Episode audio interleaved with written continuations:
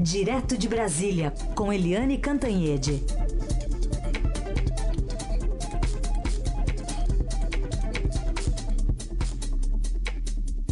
Oi, Eliane, bom dia.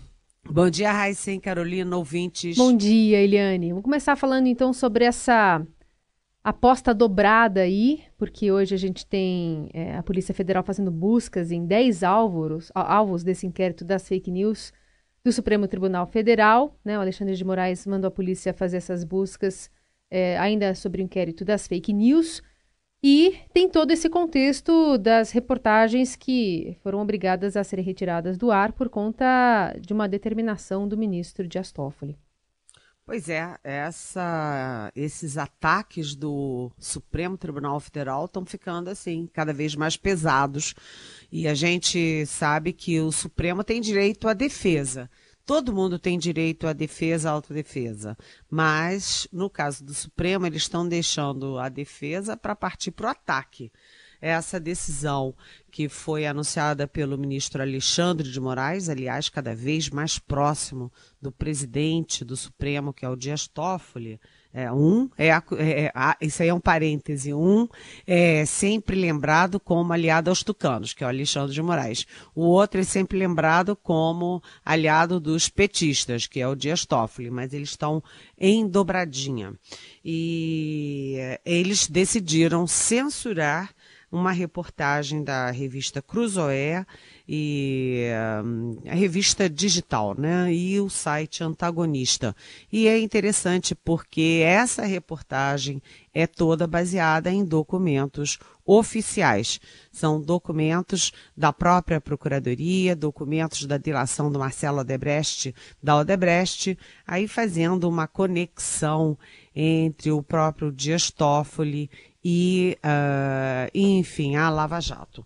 Então, a reportagem é chamada Amigo do Amigo do Meu Pai, e o Marcelo Odebrecht, da Odebrecht, que foi preso inclusive dois anos, teria apontado Dias Toffoli como sendo esse amigo do amigo do meu pai. É... E hoje de manhã a gente já acorda com a Polícia Federal, a pedido do Supremo e a pedido do mesmo ministro Alexandre de Moraes, é, cumprindo dez mandados é, em São Paulo e Distrito Federal contra fake news que atacam a honra de ministros e familiares de ministros do Supremo Tribunal Federal. Né? No meio desses, há procuradores e há militares. Um desses militares é o general Paulo Chagas, do PRP do Distrito Federal, que foi candidato ao governo aqui do DF. Então, o Supremo Tribunal Federal deixou da condição de defesa e partiu para a condição do ataque.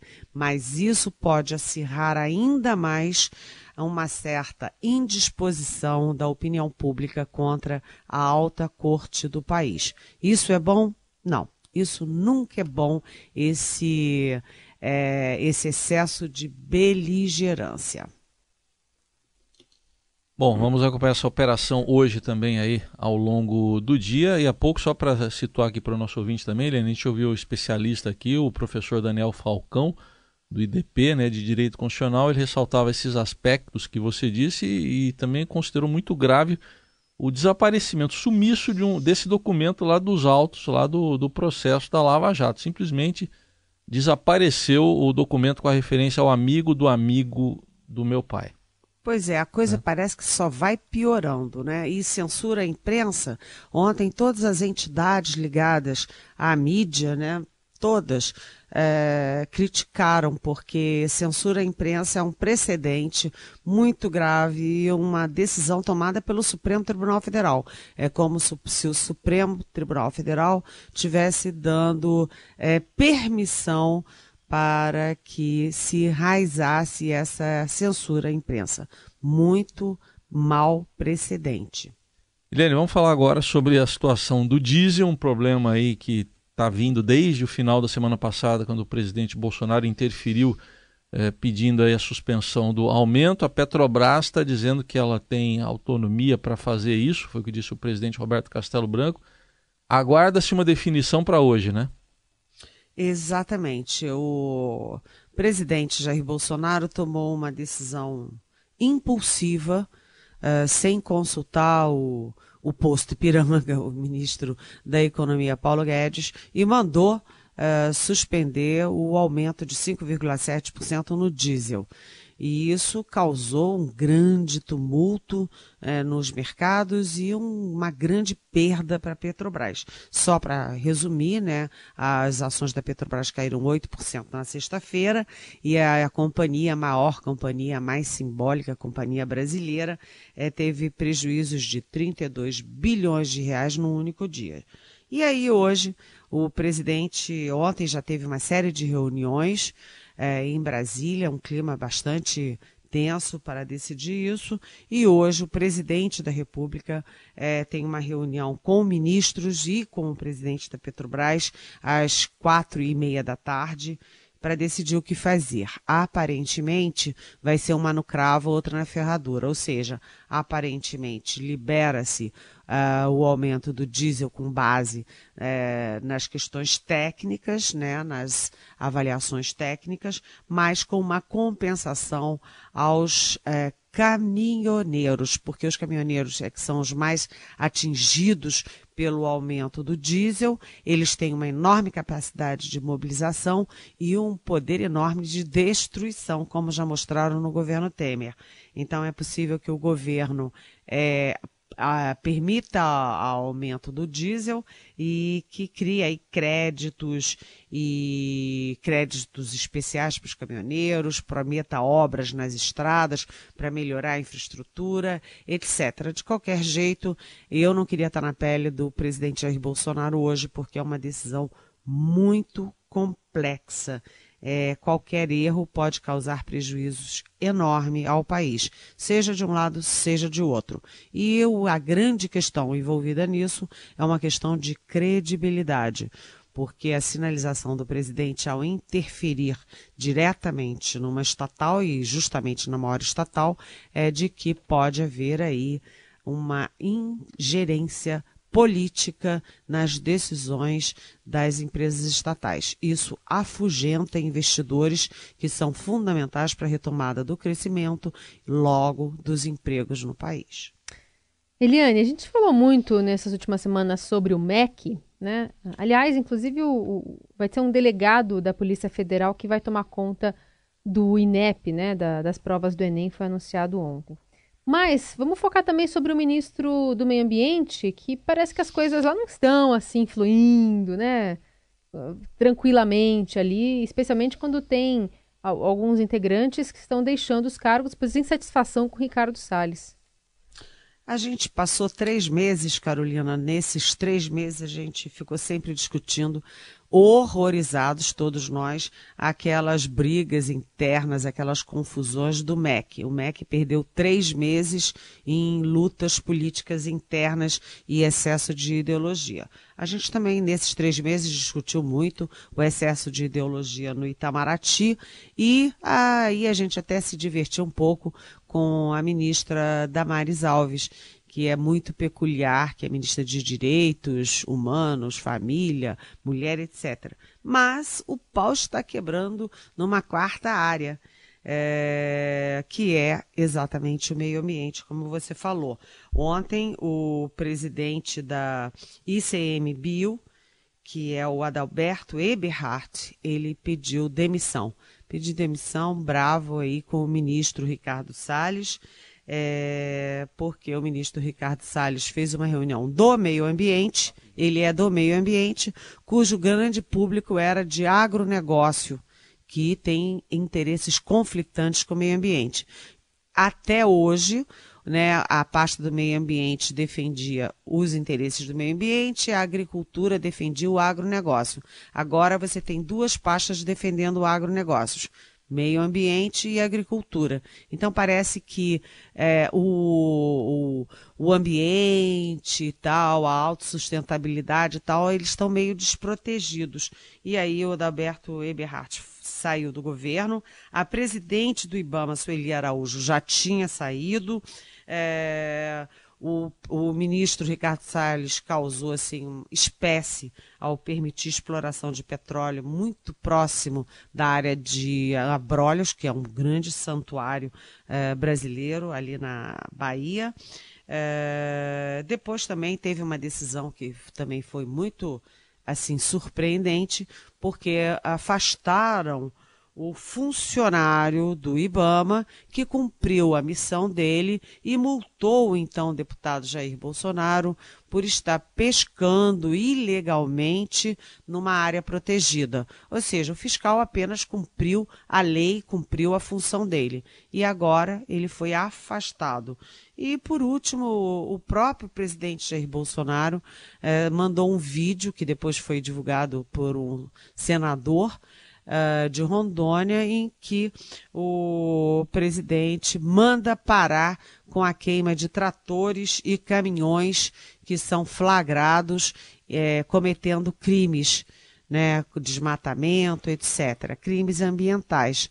Só que essa ação dos fiscais do IBAMA é prevista em lei se esses caminhões e esses tratores são uh, flagrados cometendo crimes e eles estão em áreas absolutamente inacessíveis, uh, não dá para tirar eles de lá, ou eles estão autorizados a queimar tratores e caminhões. Mas o presidente gravou um vídeo é, desautorizando a ação dos fiscais. Então, a gente está tendo aí uma guinada muito expressiva na área de meio ambiente e aquilo ali está conflagrado, ou seja, mais uma fonte de problemas. E aí a gente tinha aí a impressão de que o foco ficaria em cima do ministro do Turismo, que é o Marcelo Álvaro Antônio, mas o foco pode estar também no ministro Ricardo Salles. Vamos aproveitar para ouvir, então, você citou esse vídeo, Lene, vamos ouvir aqui um trecho. Meus amigos, estou ao lado do presidente Bolsonaro e a mensagem que eu quero que ele mande para Rondônia agora é sobre o que está acontecendo, especialmente no município de Cujubim e Espigão. Presidente, estão queimando caminhões, tratores, pessoal do meio ambiente, do IBAMA. Ontem o ministro Ricardo Salles, meio ambiente, veio falar comigo com essa informação. Ele já mandou abrir um processo administrativo no meu lugar para apurar realmente a responsabilidade disso aí. Não é para queimar ninguém, nada, né? Ninguém não, nada. É maquinário, trator, caminhão, seja lá o que for. Não é esse procedimento, não é a nossa orientação, ok? Presidente, obrigado. Tamo junto. Obrigado. Aí, esse é o vídeo que ele gravou ao lado do senador Marcos Rogério, que você estava citando aí, Liane. E agora, é, para nós aqui à distância pode parecer, nossa, estão queimando equipamentos, mas está lá, não está previsto, né? Tem uma legislação de 2008 lá. É, exatamente, porque diz o seguinte: se eles estão cometendo crime, eles estão em local inacessível, o Estado brasileiro não pode gastar uma fortuna para preservar esse maquinário, é, como disse o presidente, que é da iniciativa privada e está cometendo crime. O Estado é que vai ficar com o ônus de preservar e eles estão cometendo crime, às vezes a alternativa é simplesmente extinguir o, a autoria do crime, ou seja, os, é, os tratores e caminhões que estão sendo usados para crimes. Mas o presidente diz que a lei não vale, né? A gente continuar com a Eliane Cantanhede para falar também sobre a Catedral de Notre Dame. Aliás, o Papa Francisco lembrou hoje, um pouquinho mais cedo, da sua proximidade com a França, diz que está rezando pelos católicos franceses, parisienses e aqueles que ainda enfrentaram o fogo na Catedral em Paris. Tem alguns bilionários e doadores privados que estão se mobilizando também para financiar a reconstrução da Catedral, destruída em parte né, por esse incêndio. É, as últimas informações em relação à investigação né, da causa é que, de fato, houve um alarme de incêndio que soou por volta das 6h20 é, da, da noite lá em Paris, é, mas não foram encontrados focos de chamas após as buscas. Depois, um novo alarme tocou um pouquinho mais tarde, uns 20 minutos mais tarde, e aí um foco de incêndio foi, aí sim, detectado na estrutura de madeira do telhado. Enfim, algumas informações que as autoridades é, da França estão passando agora de manhã, Eliane, de qualquer forma, se lamentar, né, da, da, do consumo ali de boa parte da catedral. Pois é, é, isso que aconteceu ontem realmente é um, foi um dia histórico, né, Carolina Heissen, porque a Notre Dame é um símbolo, um símbolo mundial é, de paz dessa nossa, da nova civilização. É, é um símbolo da França, é o símbolo mais forte da França. É, foi assim muito, muito chocante. Nós brasileiros que estamos passando por tudo isso, né? Agora mesmo foram achados mais quatro corpos nos escombros lá do Rio de Janeiro, aquelas, aqueles prédios feitos por milicianos né? Prédios que não tem nem habite não tem nada, não tem registro nem nada. Enfim, nós já estamos tão machucados com essas coisas todas, enchentes, quedas, Flamengo, tudo isso, quando a gente vê na televisão a própria Notre Dame se esfarelando, né, a torre caindo, a gente fica com uma dor no coração. Mas a gente tem que tentar ser otimista. A, Carolina falou né, nos 300 milhões de euros que os, as marcas de luxo estão doando para a reconstrução da Notre Dame. E a gente pensa o seguinte: na tragédia, uh, o mundo, né, a humanidade é uma fênix, está sempre se é, recolhendo forças, energias e se reinventando, recomeçando. Então, vamos fazer um esforço internacional para reconstruir a Notre Dame para manter o nosso ânimo, manter o nosso otimismo, pensar no Brasil melhor, no mundo melhor e numa Notre Dame que ressurja das cinzas e venha iluminar o nosso mundo. Muito bem. Helene, vamos perguntas aqui de ouvintes sobre esse episódio ainda que você comentou logo na abertura do seu comentário aí, da, do Supremo, né, determinando censura a Cruzoé e ao antagonista. A Magda de Simone pergunta se o ministro Sérgio Moro poderia ter algum papel nessa história, se ele pode fazer alguma coisa sobre esse caso. Olha, eu ontem uh, tentei conversar com o ministro Sérgio Moro sobre isso e ele só me disse o seguinte: olha, eu não vou comentar. Ele não vai comentar porque são poderes diferentes, né? O Sérgio Moro hoje ele é do executivo e o Supremo Tribunal Federal é o judiciário. Então há um, uma questão aí de independência entre poderes. Mas é, o ministro Sérgio Moro, como ministro da Justiça e da Segurança Pública, ele é o chefe da PF. A ele cabe apenas executar uma determinação do Supremo Tribunal Federal. O Supremo determina a busca e apreensão de equipamentos, de computadores, de celulares, etc. E a Polícia Federal apenas executa essa operação determinada pelo Supremo. Ou seja, o ministro Sérgio Moro, é, ele está certo, ele não quis comentar porque é uma questão de um outro poder. De qualquer jeito, Brasília está muito impactada com essa, essa decisão do Supremo Tribunal Federal, próprio Supremo Tribunal Federal, determinar censura em outros, em veículos de mídia e em informações que têm documentos oficiais. E como o Heisen bem lembrou, quando eu estava falando sobre isso, até assumir documento de investigação, é, a situação vai ficando assim cada vez pior, né? Nessa, nesse clima tenso que a gente está vivendo entre instituições, inclusive com ataques ao Supremo. Liane, pergunta do Roberto, aqui ainda falando sobre o Moro, ele falou que ficou sabendo de algo que deixou revoltado, porque ao invés de esclarecer e debater com toda a sociedade o pacote anticrime, a reforma da Previdência, Sérgio Moro e Paulo Guedes tiveram um encontro com celebridades. Ele cita aqui o Zezé de Camargo, Ana Hickman, Kaká, enfim, para apresentar a esses as propostas para a Previdência e combater o crime. Ele quer saber quais as classes né, da sociedade que são mais afetadas com esse aumento da violência e o déficit da previdência, se seriam as tais celebridades.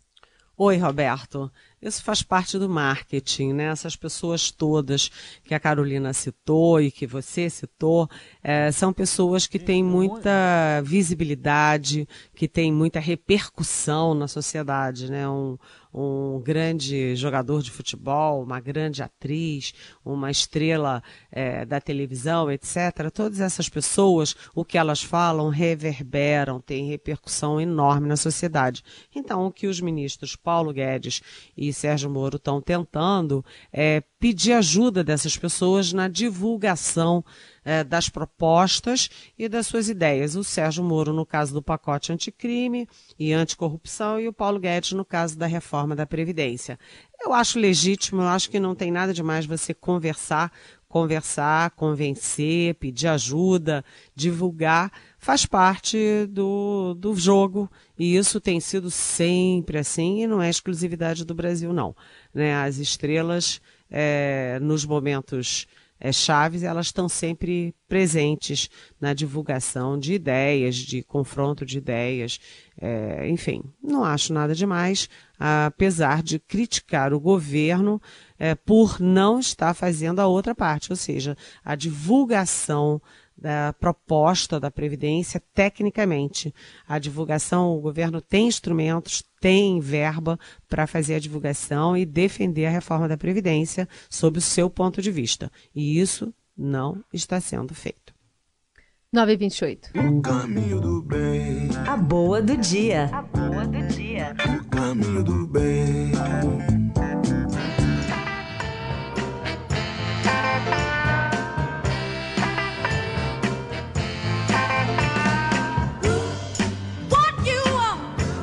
Bom, a gente vai falar sobre o prêmio Pulitzer, né? Que é uma honraria que premia profissionais da área de jornalismo, literatura e da música. E na música, Aretha Franklin, a rainha do soul, ganhou o prêmio póstumo por sua contribuição para a música e para a cultura americana por mais de cinco décadas. Uma das artistas mais influentes da história e intérprete de sucessos como Respect, que a gente ouviu de 67, a Say a Little Prayer. Enfim, ela morreu em agosto do ano passado, depois de lutar contra um câncer, mas ela é a cantora é a primeira, inclusive, mulher a ganhar a honraria individualmente na categoria Citação Especial, iniciada lá na década de 30. É a mesma, inclusive, que premiou Bob Dylan, já Joe Contrane, o Duke Ellington. E no ano passado, o prêmio Pulitzer de Música foi concedido a Kendrick Lamar por seu álbum Damn. E sua vitória marcou então a primeira vez que um artista fora do jazz ou do clássico ganhou o prêmio. E agora a gente tem Aretha Franklin neste pódio, Eliane. Maravilha, né? Maravilha. Eu tenho até hoje é, é, os, os, os é, cebolões, né? Aqueles discos antigos da Aretha Franklin. Nunca consegui me desfazer deles. É uma dó, né? ah, Tem não gente consigo. que é tão digital, assim, já se desprende dos discos e tal. Eu também não... Mas da mais Aretha Franklin que não. Eu me desfiz de um monte, mas da Aretha Franklin A não. fita eu também tenho, viu? Fita É, cassete. fita- Você também tem, Raíssen? E, e caneta, né? Caneta pra quando a engancha ali, né? Pra, pra voltar a fita, você diz? Lógico, uma Ah, caneta. Aquela que o presidente usa, daquela marca lá. É, a única que encaixa direitinho, Isso, né? encaixa bem. Muito bem, Eliane, obrigada. Até amanhã, hein? Até amanhã. Um beijão. Tchau. Vamos encerrar o Jornal 40, então? Vamos? Bora. Balanço. Apresentação de Heisen Abac. E de Carolina Ercolim. Trabalhos técnicos. O Gingado, de Nelson Volter e Moacir Biasi. Tô imaginando aqui como é que ele jingle. A produção e coordenação do Diego Carvalho, que agora sorri nas fotos. Editor de jornalismo, Emanuel Bonfim. E o diretor de jornalismo do Grupo Estado é o João Fábio Caminuto. Vem gingando, Não, não. Não, assim como o Nelson, meu gingado é de alemão, né? No- cintura quadrada, não vai rolar. Mas eu queria dizer que não só a fita, como a caneta é do seu tempo, né? Caneta também não tem. É, pois é. Hoje... Aí, eu tô com, tô com uma aqui, ó. Fica aqui no Não, não é a mesma. Mas tá sem tampa. É, e essa não é a caneta do seu tempo. A, Mas, a hein? tampa a gente usava pra outras coisas também. Ah, é? É. Tá bom. Limpar a unha. ok, vamos, vamos cortar o Heisen antes que ele, que ele Ah, entregue algo de... Tem, tem areta na programação musical deixa, da Rádio Dourado? deixa. Ó, é, fica de surpresa, Rita. Tá. Tá. bom? Pode ser? O que eu vou chamar pra vocês daqui a pouquinho é o David Bowie, o Michael Bublé, tem U2. Já na volta tem o Swan Dive, mas sem tampa de caneta, tá bom? Tá bom, tá ótimo. Bom programa pro senhor. Sem foto da lua também, tá? A gente volta ao longo da programação e a uma tem Eldorado Expresso. Até. Valeu, tchau.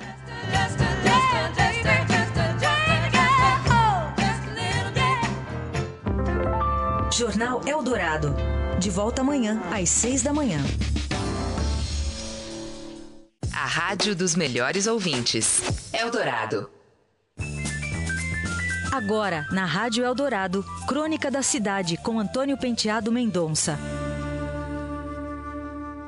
Outro dia ouvi o ex-senador Romero Jucá dizer que, quer queiram, quer não queiram, no fundo é tudo política. Se a política for boa, o país irá bem. Se a política for ruim, o país irá mal. Claro, óbvio, lógico. Não tenho o que acrescentar nem retirar. O velho líder do MDB foi cirúrgico e quem não levar suas palavras a sério vai quebrar a cara. As sociedades avançam ou retroagem em função das políticas adotadas. Se a política levar em conta as necessidades, forças e fraquezas da nação, tem tudo para dar certo. Se levar em conta apenas os interesses dos homens que estão no comando, com certeza dará errado. Winston Churchill, quem sabe o maior político do século XX, dizia que política não é moral nem imoral, política é amoral. O político tem um único objetivo: ganhar as eleições e se manter no poder. Sobre isso, o já